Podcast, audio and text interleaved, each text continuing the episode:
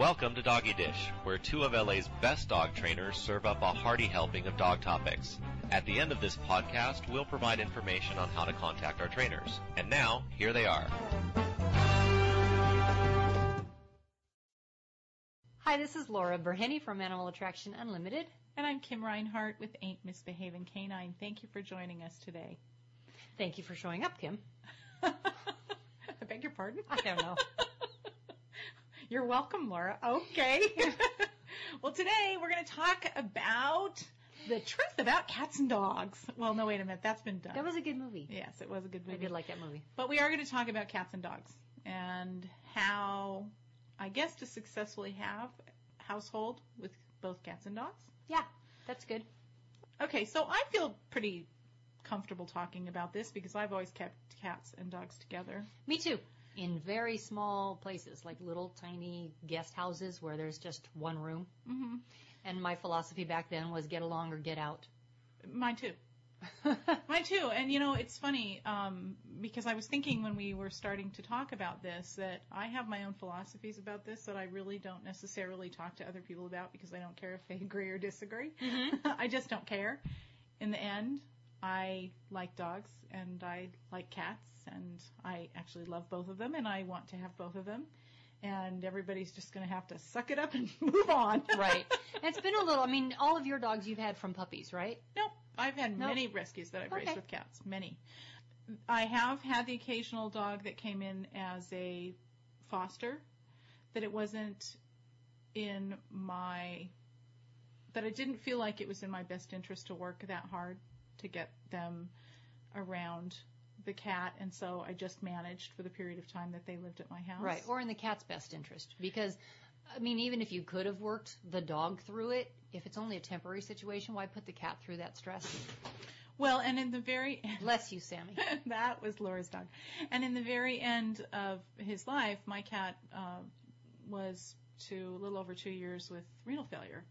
And certainly during that time, I had a dog come that I wasn't sure what his, how he was going to be about the cat. And I just didn't choose to take it on Yeah. and allow it to even, um, I didn't even, I, I didn't put my cat up as the test subject for that particular experiment. Right. You know, when I got Daisy, uh, she's the only rescue dog that I got as a puppy, Mhm. and I wasn't supposed to keep her. I was fostering her basically, and I wasn't supposed to keep her. And isn't that how it's always worked out for me, though? Well, it's Pretty much how it's always worked out. for everyone. I'm not supposed to keep this dog. Yeah, well, so the, right because I wasn't supposed to keep her, I just never exposed her to the cats. hmm And anytime she did, like if I put them in a room someplace so that she could have a little more freedom around the house, she would obsess at that room. She would sit at the door, she would whine, she would stick her nose right in the crack of the door. And I just never dealt with it, even from the age of, you know, 11, 12 weeks old, because I thought it doesn't matter, she's not going to stay here. Mhm. And it was a mistake. Right. There have been very few circumstances where I've chosen not to go ahead and take on that battle, just in case they end up staying with me, and or just in case somehow the dogs and the cats ended up together. I just and actually in my house they always did, but Mhm. I'm saying in a situation where I have managed. As I said with Max in the last couple of years of his life, I certainly wasn't even willing to risk anything, anything, no matter just a fright. I wasn't Yeah. even willing to risk or, or stress. But um, I had my first pit bull that I got. I actually, at the time I got her, I had five cats, Mm-hmm. and I lived in an apartment, and I had another dog, and I brought her home, and basically my attitude because I didn't know her, I didn't know her background. I later found out she had actually a bad background with cats. Oh, wow. But I didn't know that at the time. And um, when I brought her home, I just took a you will not even look at the cats attitude. yeah, just don't even go there. Don't even look at them. I didn't. You know what? They would walk around, and she would just avert her eyes. avert her I don't face. see them, la la la la. Yes, because I took a very much of a zero tolerance attitude towards it. You don't. You don't train your eyes on them at all. Right. Zero, period, none, not going to do it. And there was just zero tolerance. Mhm. And um, she ended up being wonderful with the cats, by the way. Fabulous in the long run. Once she got accustomed to them, then they became her cats, and then they were her buddies, and she was a really nice dog.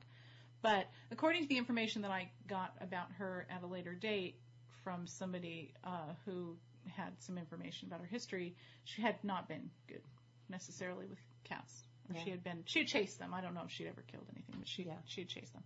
Um, and that's kind of been my attitude with every dog. I mean, I've had um, I've had pit bulls and staffy bulls and Airedale terriers and uh, just a ton of different types of dogs, but also a lot of the terrier breeds, the type of dogs that you might expect there would be a problem.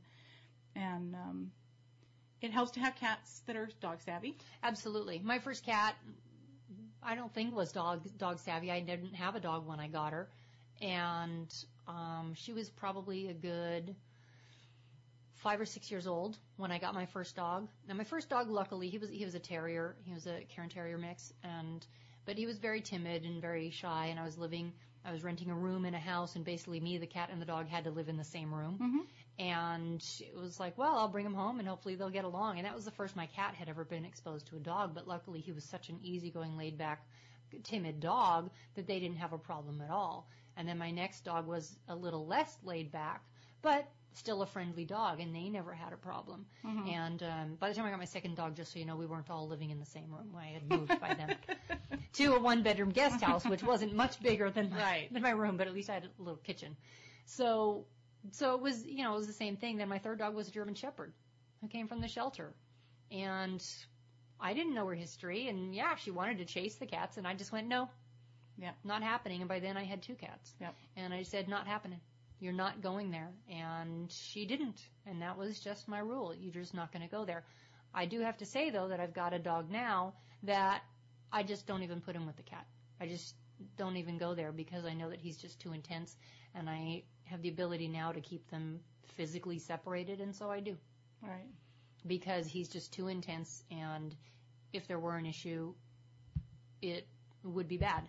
Right. And the cat I have the the one cat I have left by the time by the time I got this particular dog, my my one cat that I had left that was dog savvy was very elderly and also going through renal failure and I wasn't going to put him through it. And the cat I have left is semi feral and What- she's not dog savvy at all. Well, actually, that brings up a pretty good point, I think, and a point that I want to make. I have always lived with cats and dogs, and my cats and dogs have always managed to get along. And for the same reason that we've talked about, and you have the same philosophy that, listen, that's just the, the way it's going to be. However, there are situations where that can't be. One of those situations would be if you had a very non dog savvy cat that was really fearful of dogs and you had a very intense dog. That would be a very difficult situation to ever work with because I don't care how zero tolerance you are. That cat would continuously be sending out the signals of I will run. Yeah, and that was Alex, my first cat, was just so. Even if she wanted to get away from a dog, like the couple of dogs who did show some interest in her, not and aggressively, but just like, what is that? That she would wait for them to turn their head, and then she would move. You know, Right. then she would move, and if they start, they started to come after her, she would just turn around and face them and go, uh-uh, Right, and wait for them to turn their head again. The cat I have now is a runner. right, She'll just run, and it'll bring out the prey drive, and I just don't want to do that. right.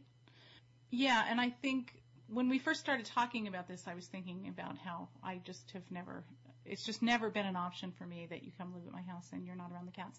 However, you know what? Part of it is that I've had very savvy cats. Mm-hmm. My first cat was a cat that I worked in a pet store where they had they sold pets. I groomed in a pet store where they sold pets, and this cat had shown up and gotten sick, and nobody was taking care of it, and I ended up taking care of it and nursing it back to health, and then got very attached and ended up bringing it home.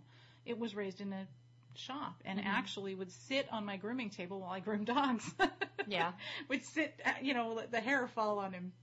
So he was very dog savvy. And then I had cats that came in that were kittens, that were young um, adoptees, that Mhm. were, you know, but young cats that were really impressionable. I did have one really flighty, fearful cat, but at the time that I had her, I had dogs that were very accustomed to cats. They were all rescues, but they had already come in and and been indoctrinated into the whole dog cat thing, and they didn't, I didn't have a problem.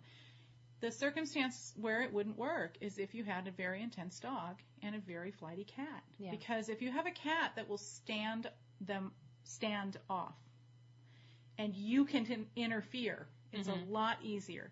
Having said that, I would always err on the side of caution. If I had a big, heavy, strong dog that I thought could really hurt them, and I did not have enough influence over them to know for a fact Mm-hmm. that the dog would listen, Yeah. then I would never sacrifice my cats to that. Yeah. I took a client's dog um, that they didn't want the liability for anymore, and he had killed a couple of their guinea pigs due to bad management on their part. And so I knew that he, and I knew that he wasn't good around cats, but I took him because I adored the dog, and they just, it just wasn't the right household for them. Nice German Shepherd, and brought him into the house with my dog Savvy Cats.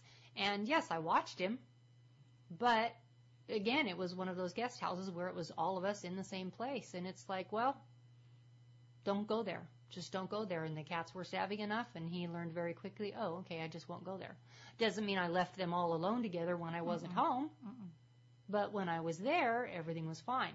There are also situations where you can have a couple of dogs in the house, and one of the dogs is more cat savvy than the other one, and the non cat savvy dog is actually pretty intense, but the other dog keeps that one at bay, basically protects the cats. And the unfortunate thing about this, and I know a real story about this, is that once the cat savvy dog goes away, dies, passes away, the other dog is still there. And so then people are in a home where, oh, it's been fine up until now. They have a false sense And exactly. And so now this other dog that has been basically his behavior has been quashed by the first dog. Mhm. Now that dog isn't there to protect the cats anymore. Yeah, I think that when I go into a household where somebody says, well, the dog is really bothering my cat, there's a few things that I look for. One of the things is, what's the attitude of the cat? Mm-hmm. I want to see, what does the cat tell me? Does the cat tell me that she believes that she'll get hurt or he believes they'll get hurt? Because that belief, I weigh in. I Oh, absolutely. that weighs in very important, very large for me Yeah. in terms of how I assess the situation. Because the cat is reading the dog really well. Right. I look at the relationship between the people and the dog. Mhm. Is this a dog that they have a tremendous amount of influence over? Or is this a dog that pretty much kind of listens to them when it feels like it? Mm-hmm. Because if that's the case, we can work on that. But that definitely is a much more difficult situation and requires a lot more management Mm-hmm. than a situation where the dog is very easily influenced by the people. Right. Is the dog really intense? Does he have a really strong desire to do something?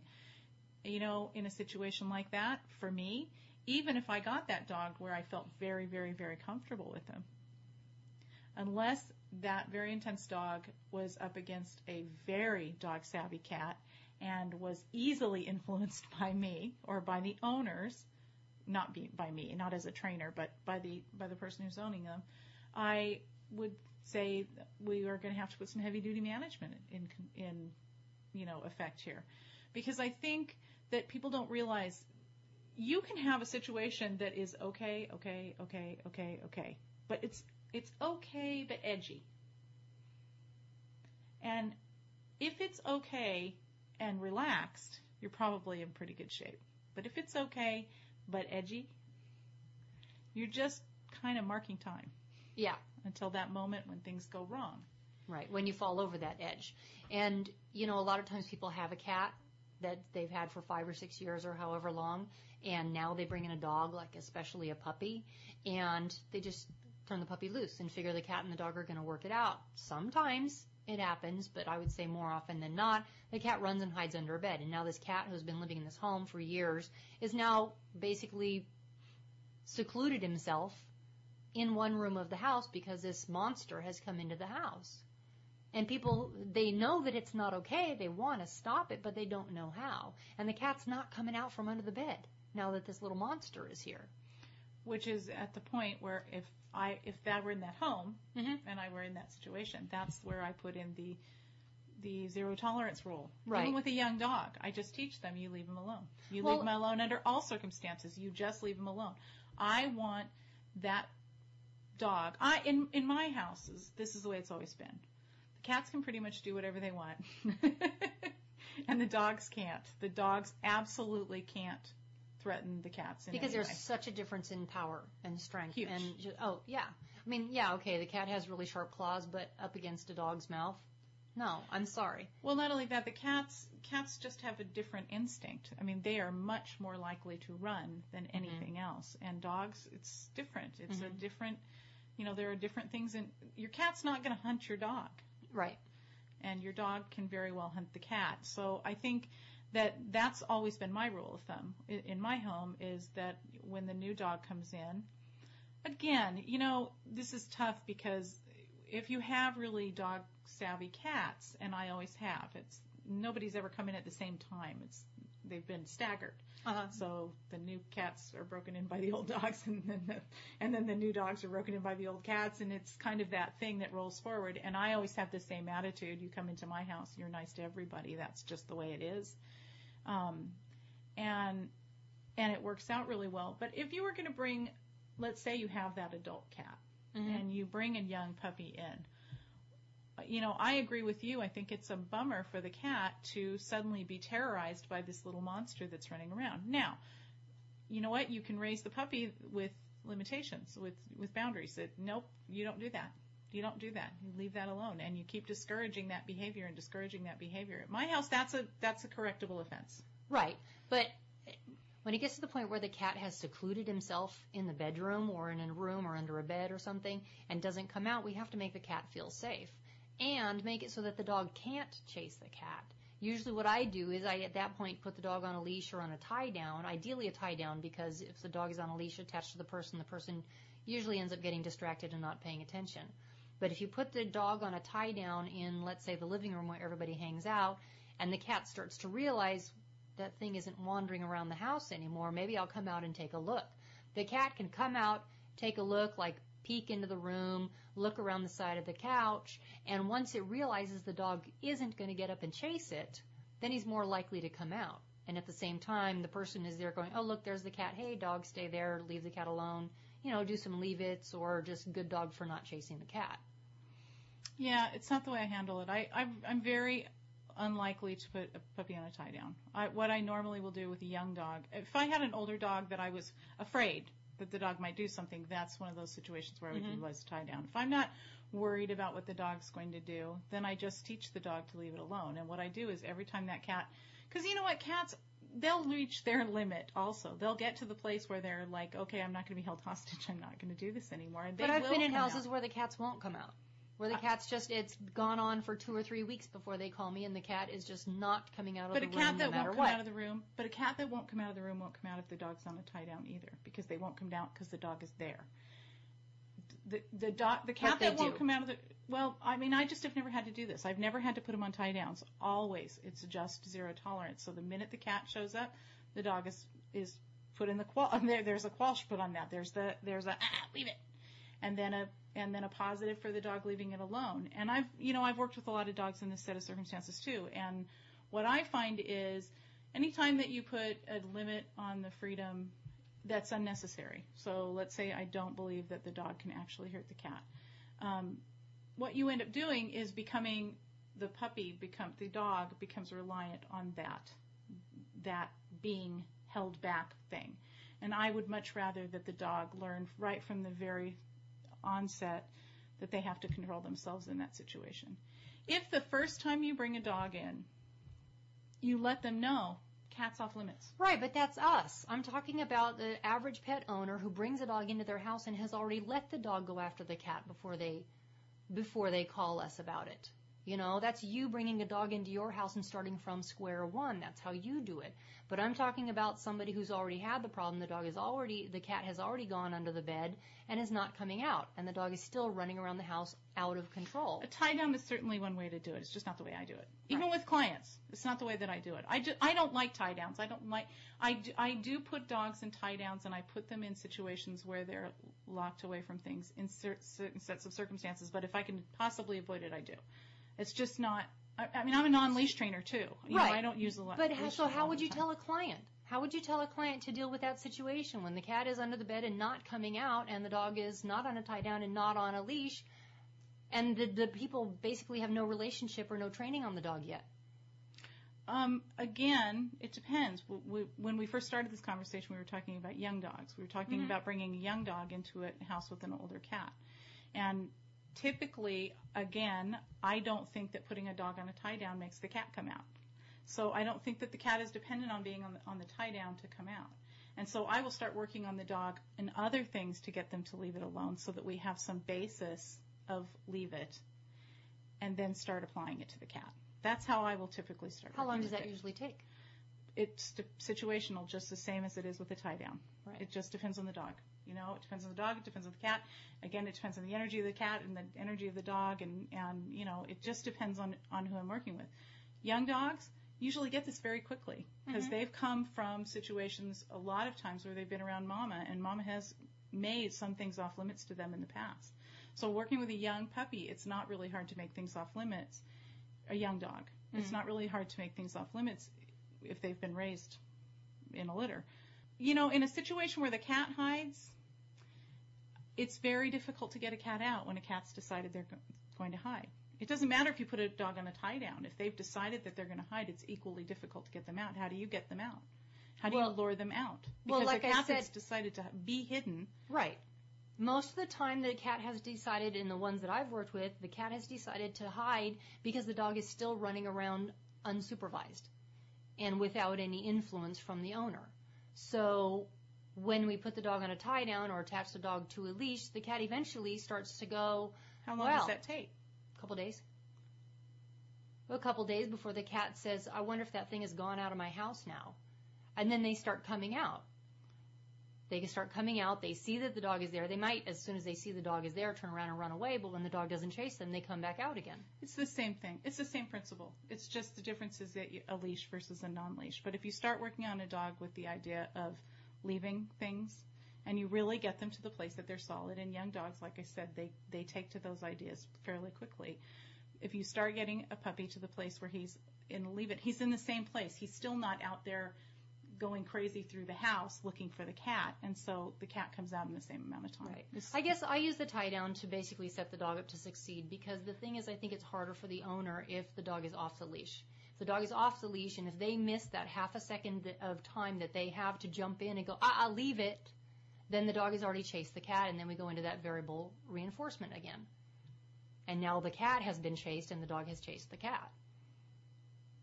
Yeah, I, d- I don't find it to be a problem. I mean, this is just the way that I've resolved these issues for a long time. And again, um, there are probably circumstances. Well, I know that there are circumstances where I would would use management. Certainly, if I felt that there was a possibility that the dog was actually going to hurt the cat. Mhm. Certainly, in a situation like that, I'm definitely going to do whatever I need to do to manage the situation so that the dog can't get to the cat. But a lot of times, well, this is just my experience with cats. A lot of times, the cat gets some empowerment from coming out and realizing that it has some control over the dog. Because when Mhm. you throw in with the with the cat, you basically throw in your power with the cat. The cat start starts to realize it has some power over this situation, and then you can get a cat that starts to bully the dog. Yeah. I mean, I've seen that a lot of times. Then you Yeah. start get the kitties start to bully the dogs. It happens with me. It happened with me in agility with the cats that belong to the agility trainer that I go to, and hit, they are out in the front yard, and I brought uh, three of the puppies, who weren't puppies by the way, they were a year old when I started taking them to agility, a little under a year, but um, they were taught don't go after the kitties. So as soon as the kitties showed up, they were given the leave it, and I had done some Mhm. basic work with them, and they were given the leave it, and then the cat went very quickly. These two Yeah. young cats went.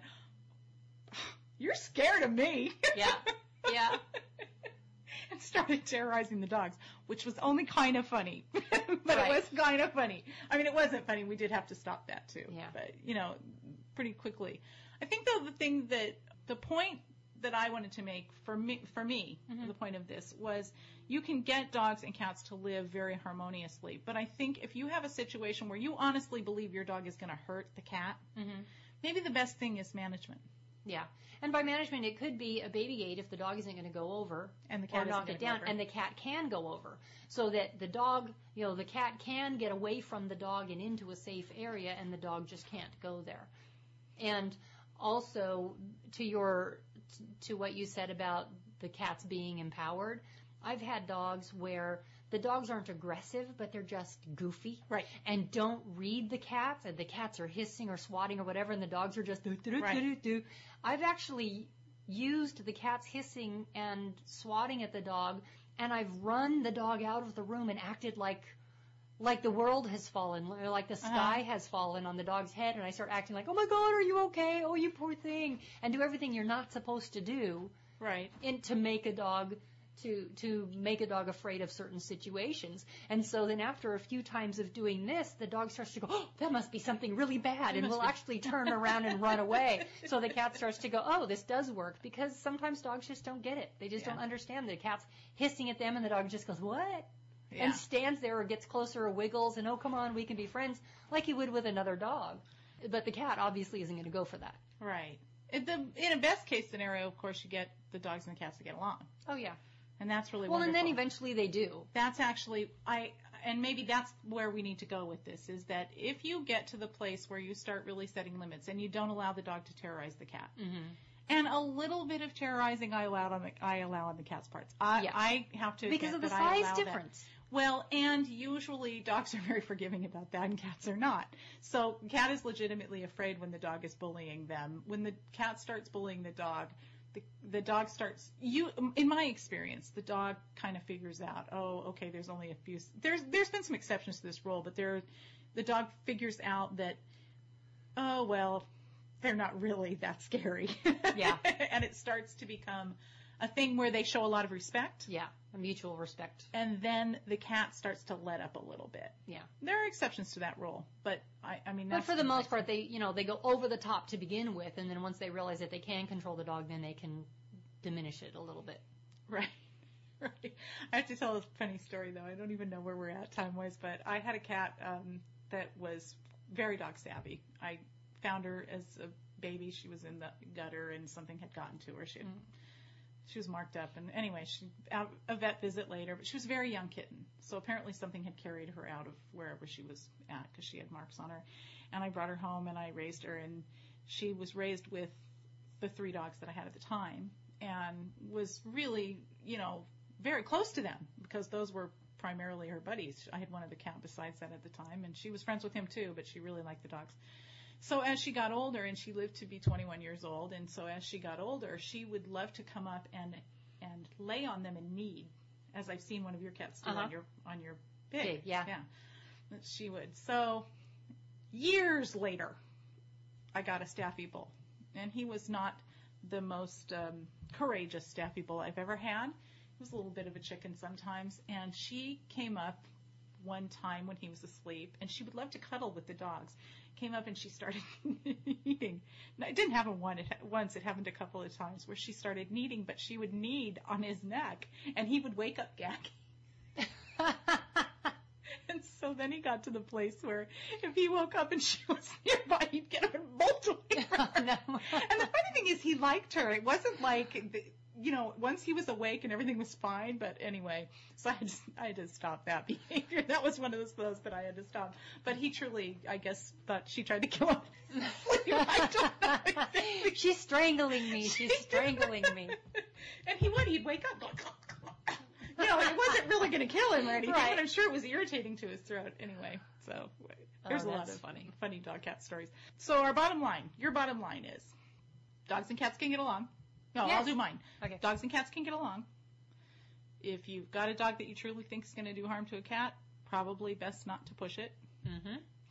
The best way to deal with dog and cat interactions, in my opinion, is to allow the cat to have a little more power than the dog. yes And if you are going to bring a young dog into a home or a new dog into a home or you have a cat that's established, you really need to start out from the very beginning, first thing that you bring them in, drawing boundaries as to yeah what don't the just turn them loose and say they're going to figure it out That's right. You have to draw some boundaries for the dog and let the dog know that he's got to be respectful of the cat because there just is a difference, as you said, in the size and the power. Yeah. You know, there is a difference. Your lines too? Your bottom lines too? Except Yeah, for that much. time when we were going to come to blows over the leash. yeah Whether Yep, whether or not pretty much each other. and make sure that the cat does have someplace safe to go that's not under a bed you know i mean there's a difference between jumping over a baby gate and having a whole room versus having to go under a bed and actually hide hmm Well, you know, I have to say that one of the things that you can do is draw the boundary that if the cat's up on the bed, you don't get to get up there and bother the cat. I, I mean, I know that for me, always the safe spot for my cats is, have been any place up high because the mm-hmm. dogs are not allowed to follow them up. Yeah. So they don't have to go high, high up Right. to get, I mean, if you go into the center of a queen size bed, the dogs really can't reach you there. Not unless they're going to get up on that bed, and they simply are not allowed to do that. And by the way, my dogs are allowed on the bed, but they're only allowed on the bed by invitation. Mm-hmm. But that's one of those things that if that that would be a safe spot. And that also means, okay, so the dog can't get up on the bed, but it also can't sit there at the edge of the bed barking, right, trying to get the cat, because that's harassment. right. That's just flat out harassment. No and matter where the okay. cat goes, to be safe, for the dog to stand there and continuously harass them, Yeah. for me would be a bad. The cat has to have someplace safe to go. And even if you have two dogs, like you have an older dog who's great with the cat, and then you bring in a younger dog, don't just take it for granted that if the older dog is no longer here, that the younger dog is That's a really good point because I have to say I wouldn't have thought of that as a danger, but as soon as you said it, I certainly saw it. And I that, I, mean that happens with dog dog to dog behavior also. I Yeah. mean, anytime Oh, you have a group of dogs and you lose one, it can change the dynamic within the group and cause a problem. But I didn't really think of it in terms of how it could potentially influence the behavior over. Now that you say it, it's as clear. You know, it's very clear. But I didn't really think about it that way. Um, and I can imagine that that could end very tragically. Yeah, the one that I'm thinking about did. I don't doubt it. Yeah. Oh, well, that's very sad. It's really sad. Okay. So, you know, one of the things that you can do if you're going to plan to keep a dog and a cat together is outline your expectations for who, what the behavior is going to be before you bring them in together.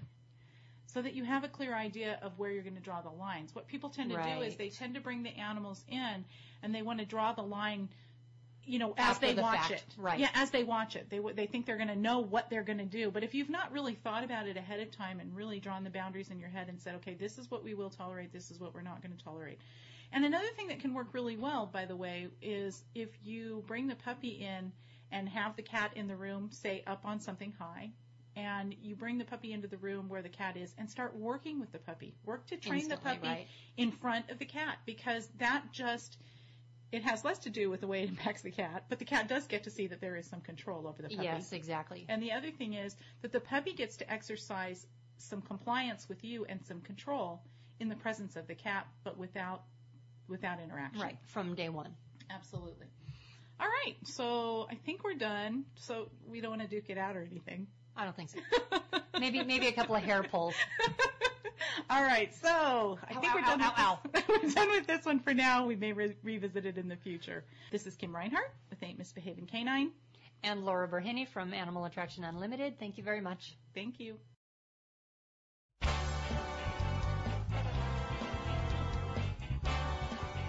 You have been listening to Doggy Dish, a podcast series about dog training and other related issues. To suggest a topic for a future segment, please email us at dogdishtopics at yahoo.com. To learn more about our featured trainers, or if you're interested in training for your own dog and you live in the Los Angeles area, you may contact Laura or Kim directly. To speak with Laura, call 818-800-4818 or visit her website at www.petdogtrainer.com.